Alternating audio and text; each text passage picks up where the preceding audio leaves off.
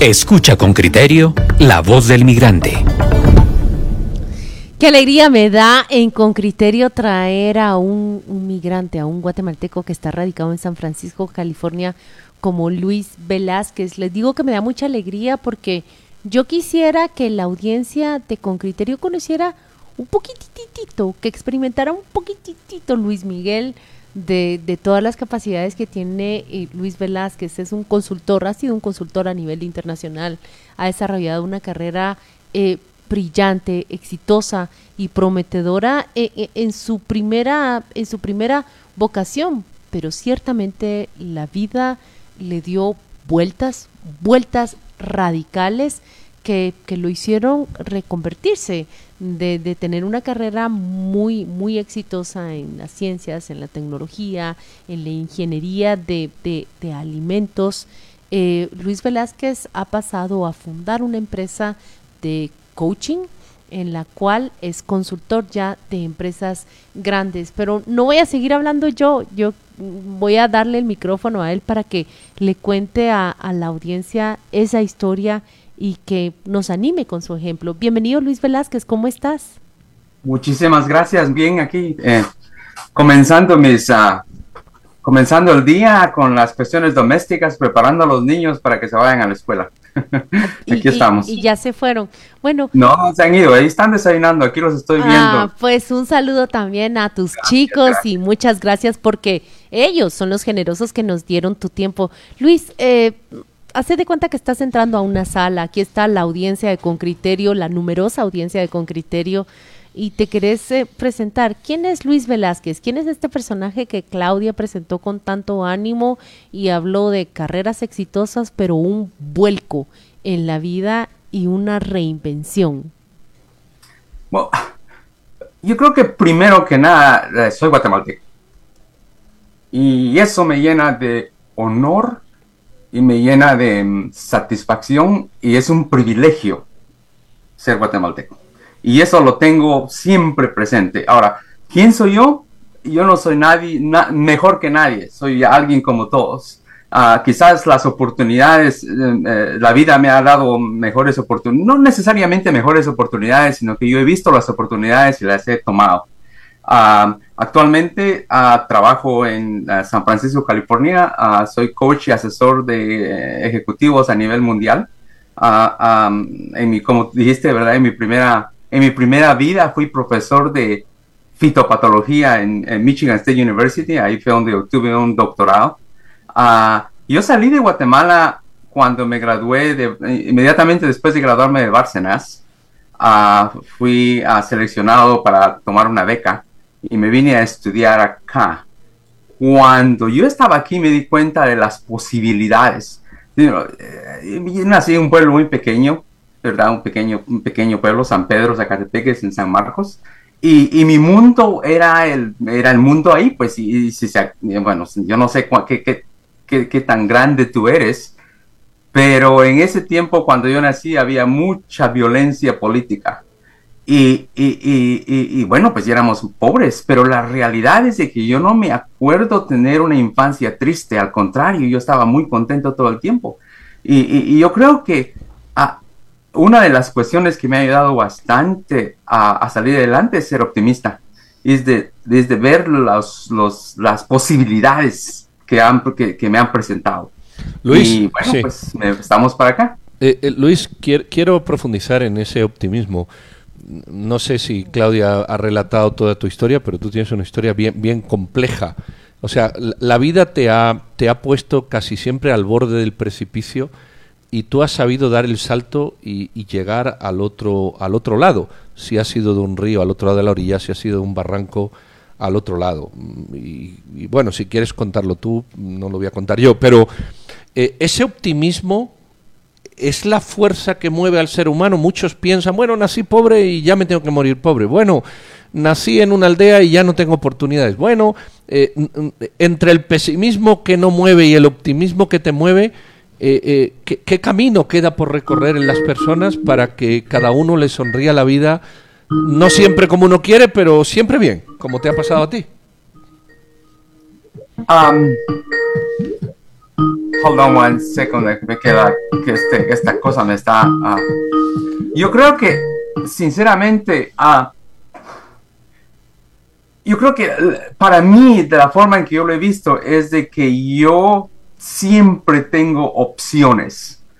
¿Me entiende? Yo creo que el optimista es una persona que, que busca siempre qué opciones tiene. Y la verdad, como tú dices, ¿verdad? Yo nací en una aldea, que yo nací aquí, que mi papá es alcohólico, que tengo esto, que tengo lo otro. Yo creo que para mí es, tenemos la opción de escoger y elegir el dolor que queremos sufrir. Por eso, por ejemplo, a ir al gimnasio es difícil, ¿verdad? Es, es duro, pero estar fuera de forma y estar enfermo también es muy duro. ¿Me entiende? La recompensa es de que es arrepentimiento o progreso. Pero yo creo que la cuestión es siempre tratar la manera de buscar opciones. Y, y- no hacer nada y, decir, "N- soy pobre, nací en un pueblo, eh, no tengo los recursos. Esa es una opción que tú tienes. Y yo creo que esa opción, de, de- acuerdo a, a lo que yo veo, es, la puedes usar como una motivación para salir adelante o como una cadena que no te deja salir. Ahora, Luis, eh, tú tuviste una dificultad especial, digamos, más adelante en tu vida, que fue los temas de salud, eh, este, este tumor que sufriste y esto. ¿Cómo salir de esa situación y, y ver la vida como la ves tú? Porque, porque digamos, ese tipo de, de, de cosas que, le- que nos pueden pasar eh, te, te, te botan no solo físicamente, sino también el ánimo, ¿verdad? ¿Qué- No, ¿Cómo seguir? Estamos de acuerdo. Y eh, sinceramente, yo me recuerdo el, el momento en que yo tomé la decisión de salir adelante de otra forma. Y, ¿Cómo y- fue? Y yo estaba eh, viviendo en ese tiempo en Houston, en Houston, Texas. Y, estaba en una situación muy difícil. La cuestión de, de- tenía el tumor en la cabeza. eh, eh, no, mi, mis sueños profesionales se habían derrumbado. Mi matrimonio se había derrumbado. Y sinceramente yo decía, Dios mío, ¿qué voy a hacer? Y consideré en ese momento suicidio. Y en ese momento yo estaba pensando, no cuándo lo voy a hacer, sino cómo lo voy a hacer. Y en ese momento había eh, eh, eh, una, el- ¿cómo te digo? La, tuve una, no, una visión, o, la, visión de mi madre. Y yo sabía de que yo no podía hacerle eso a mi mamá. ¿Me entiendes? Eso que, bah, si yo me muero y yo me mato, mi mamá se muere. Es, imagínate, qué, el dolor que le voy a causar a ella. Y entonces en ese momento dije, no, esto yo necesito salir adelante por ella. Y yo creo que la situación a veces es de que nosotros somos a veces muy envidiosos y que queremos hacer todo por nosotros mismos. La, la verdad, sinceramente, para mí, yo siempre busco una opción de que es más grande que yo. Por ejemplo, ahorita todo lo que hago lo hago por mis niños, ¿me entiendes? Esa es la mi misión y entonces eso me da a mí un, un, un drive para hacerlo, para hacer, para, para, para enfrentarme a lo que venga, pues porque lo que estoy haciendo no lo hago por mí, sino lo hago por ellos. En ese momento yo digo, bueno, yo lo que tengo que hacer es, es salir adelante y, y, y, y, mejorar. No porque era bueno para mí, sino porque no quería causarle dolor a mi madre. ¿Me entiendes? Mira, mira, el, ahora contémosle a la audiencia, estás teniendo una carrera muy, muy exitosa en, tecnología, en biotecnología veg- vegetal. Ya eres un profesor y un investigador en la Universidad Estatal de, de Michigan. Prácticamente se puede perfilar en ese momento un futuro en una carrera científica que, que te rendía los réditos. Fuiste becado, eras consultor ya en Medio Oriente. Este tumor cerebral paraliza todo. Ahorita nos cuentas, perdiste la carrera, perdiste el matrimonio, perdiste el empleo. En un momento de pensar cómo me suicidio, eh, suicido eh, la imagen de, de tu mamá y lo que repercutiría. Ahora explícale a la audiencia la combinación. Salís de una carrera y de una vida altamente científica y tecnológica a una vida de coaching. Uno diría desde lejos no tienen nada que ver, pero seguramente tú nos contarás qué, qué tienen que ver o cómo se han eh, amalgamado en tu vida, en tu mente? Yo creo que sinceramente el, el, el, shift en mi mente en ese momento fue la realización de que el mundo no le pertenece al que sabe más, sino al que aprende más rápido. ¿Me entiende? Entonces, a veces nosotros pensamos que soy ingeniero y eso es lo único que puedo hacer. Que soy profesor y eso es lo único que puedo hacer. Que soy esto y eso es lo único que puedo hacer. Yo creo que la identidad que nosotros nos damos no debe estar, a, a, a, ¿cómo se dice?, atada a lo, eh, con lo que trabajamos. Entonces, de acuerdo a lo que a eso yo veo, yo digo, bueno, yo soy una persona muy resiliente, soy tengo commitment, uh, comitida, o ¿cómo es, cómo es esa palabra? Commitment. Ajá, compromiso. Y, y, y ajá, soy comprometida y, y tengo, eh, bueno, pues si voy a trabajar duro. Y eso lo puedo aplicar en cualquier parte, como profesor, como consultor o como sea, pues, ¿me entiendes? O sea,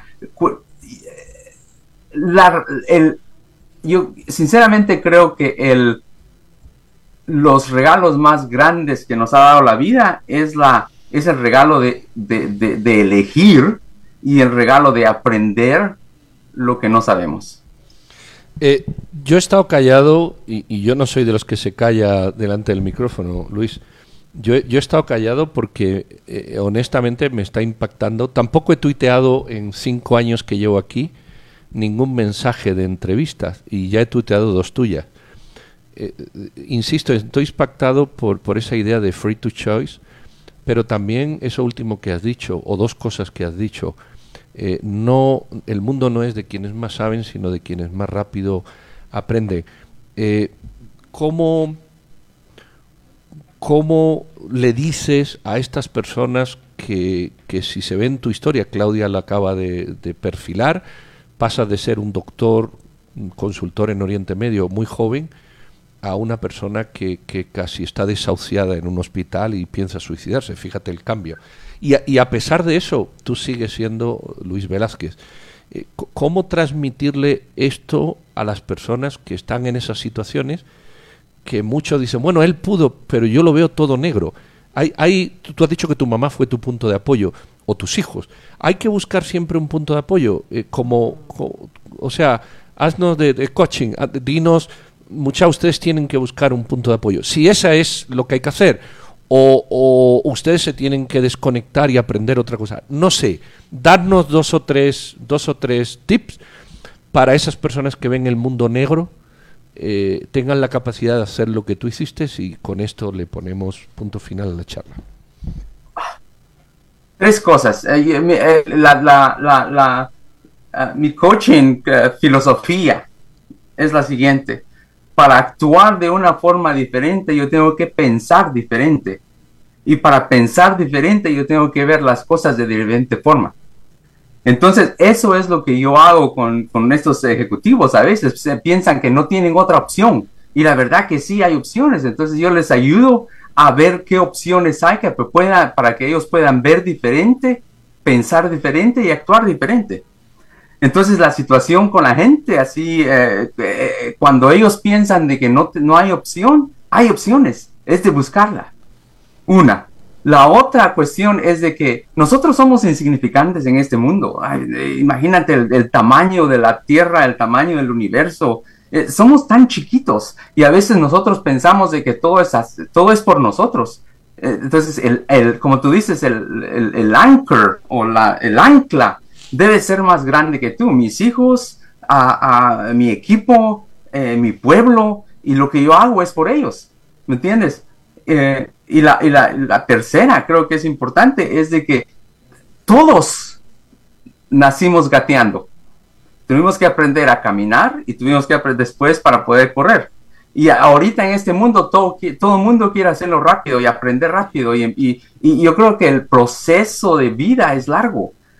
Y tenemos que aprender primero y tener en cuenta de que todo no va a pasar eh, en, un día, pues, ¿verdad? Roma no se construyó en un día.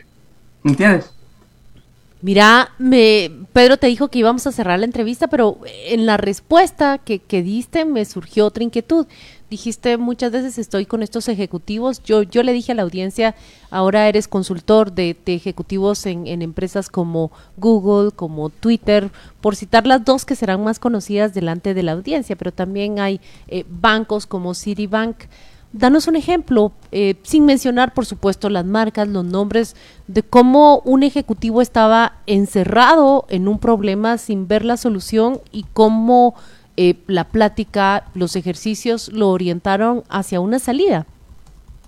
Ah, yo trabajo con eh, mi niche, yo trabajo con gente, ah, ejecutivos de que son muy valiosos en, las organizaciones, que a veces las organizaciones no, no, no, no, no, no, pueden dejarlos ir o, perderlos, pero son muy difíciles de trabajar con ellos.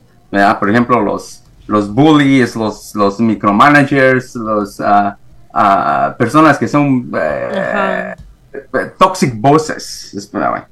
Y vamos, y, y, la verdad que la, la, mayoría de esta gente, cuando ellos hacen el, el shift mental, es cuando ellos deciden cambiar y también deciden qué es lo que quieren, uh, como que, como, what do they want to be known for? ¿Cómo quieren ellos que la gente los, los vea? Y te doy un ejemplo. Yo tenía un, un, un, uh, un Chief Technology Officer de, de, una empresa. Este señor es, era ex militar eh, de, de, de, de, este de Europa, una persona muy, muy percibida como muy agresiva, pues, ¿verdad? Una persona de que este llegaba y, ladraba a los empleados y les decía qué es lo que tenía que hacer y los empleados pues estaban asustados, muchos empezaron ya a, salirse de la empresa porque no podían aguantar a este hombre. Cuando yo empecé a trabajar con él, yo le pregunté, mira, ¿qué, qué, qué es lo que tú quieres cuando termines tu carrera la gente hable de ti. Y él dice, bueno, yo quiero que ellos piensen de que yo, eh, que esta empresa se eh, salió adelante por mí y que yo les enseñé a ellos bastante, que fui un buen mentor. Entonces, ah, quieres ser mentor. Entonces, en ese momento, ¿qué hacen los mentores? ¿Cómo, cómo hacen los mentores? ¿Será? Y entonces yo les dije, lo primero que tienes que hacer es declarar que tú lo, estás, lo que estás haciendo es porque tú crees en ellos que tú crees de que ellos tienen la capacidad de, salir adelante, de que ellos van a, bueno, pues, ¿verdad? Entonces, cuando ellos, eh, cuando él empezó a, cambiar y a decirle a la gente, mira, yo te empujo y yo te, y, yo te doy esto porque yo sé que tú tienes la capacidad, y después le ladraban las órdenes. Entonces, esa, esa situación de declarar sus intenciones cambió cómo la gente percibía las, las órdenes, ¿me entiende? Entonces mucha gente no necesita cambiar como son, sino necesitan simplemente posicionar como, como, como, como ellos este, actúan, ¿me entiendes? Muy bien, pues de verdad que te queremos agradecer mucho. Siempre las charlas de migrantes las comentamos nosotros son una inspiración para todos, porque cada migrante tiene un potencial enorme que ha desarrollado con solo el hecho de agarrar la maleta o la mochila y salir hacia una dirección, eso ya es su potencial. Y algunos, como tú, Luis, eh, tienen ese potencial extra de la comunicación, del ejemplo y de los mensajes claves. Así que muchísimas gracias, eres un ejemplo para muchos, en lo particular yo he asimilado mucho hoy. Y bueno, te deseamos lo mejor y que tus éxitos, esos que no tienen límites, sigan surgiendo justamente por tu actitud. Un fuerte abrazo y muy amable por habernos atendido. Muchísimas gracias, es un honor. Gracias, Luis. Vaya, pues hasta luego. Adiós. Escucha con criterio la voz del migrante.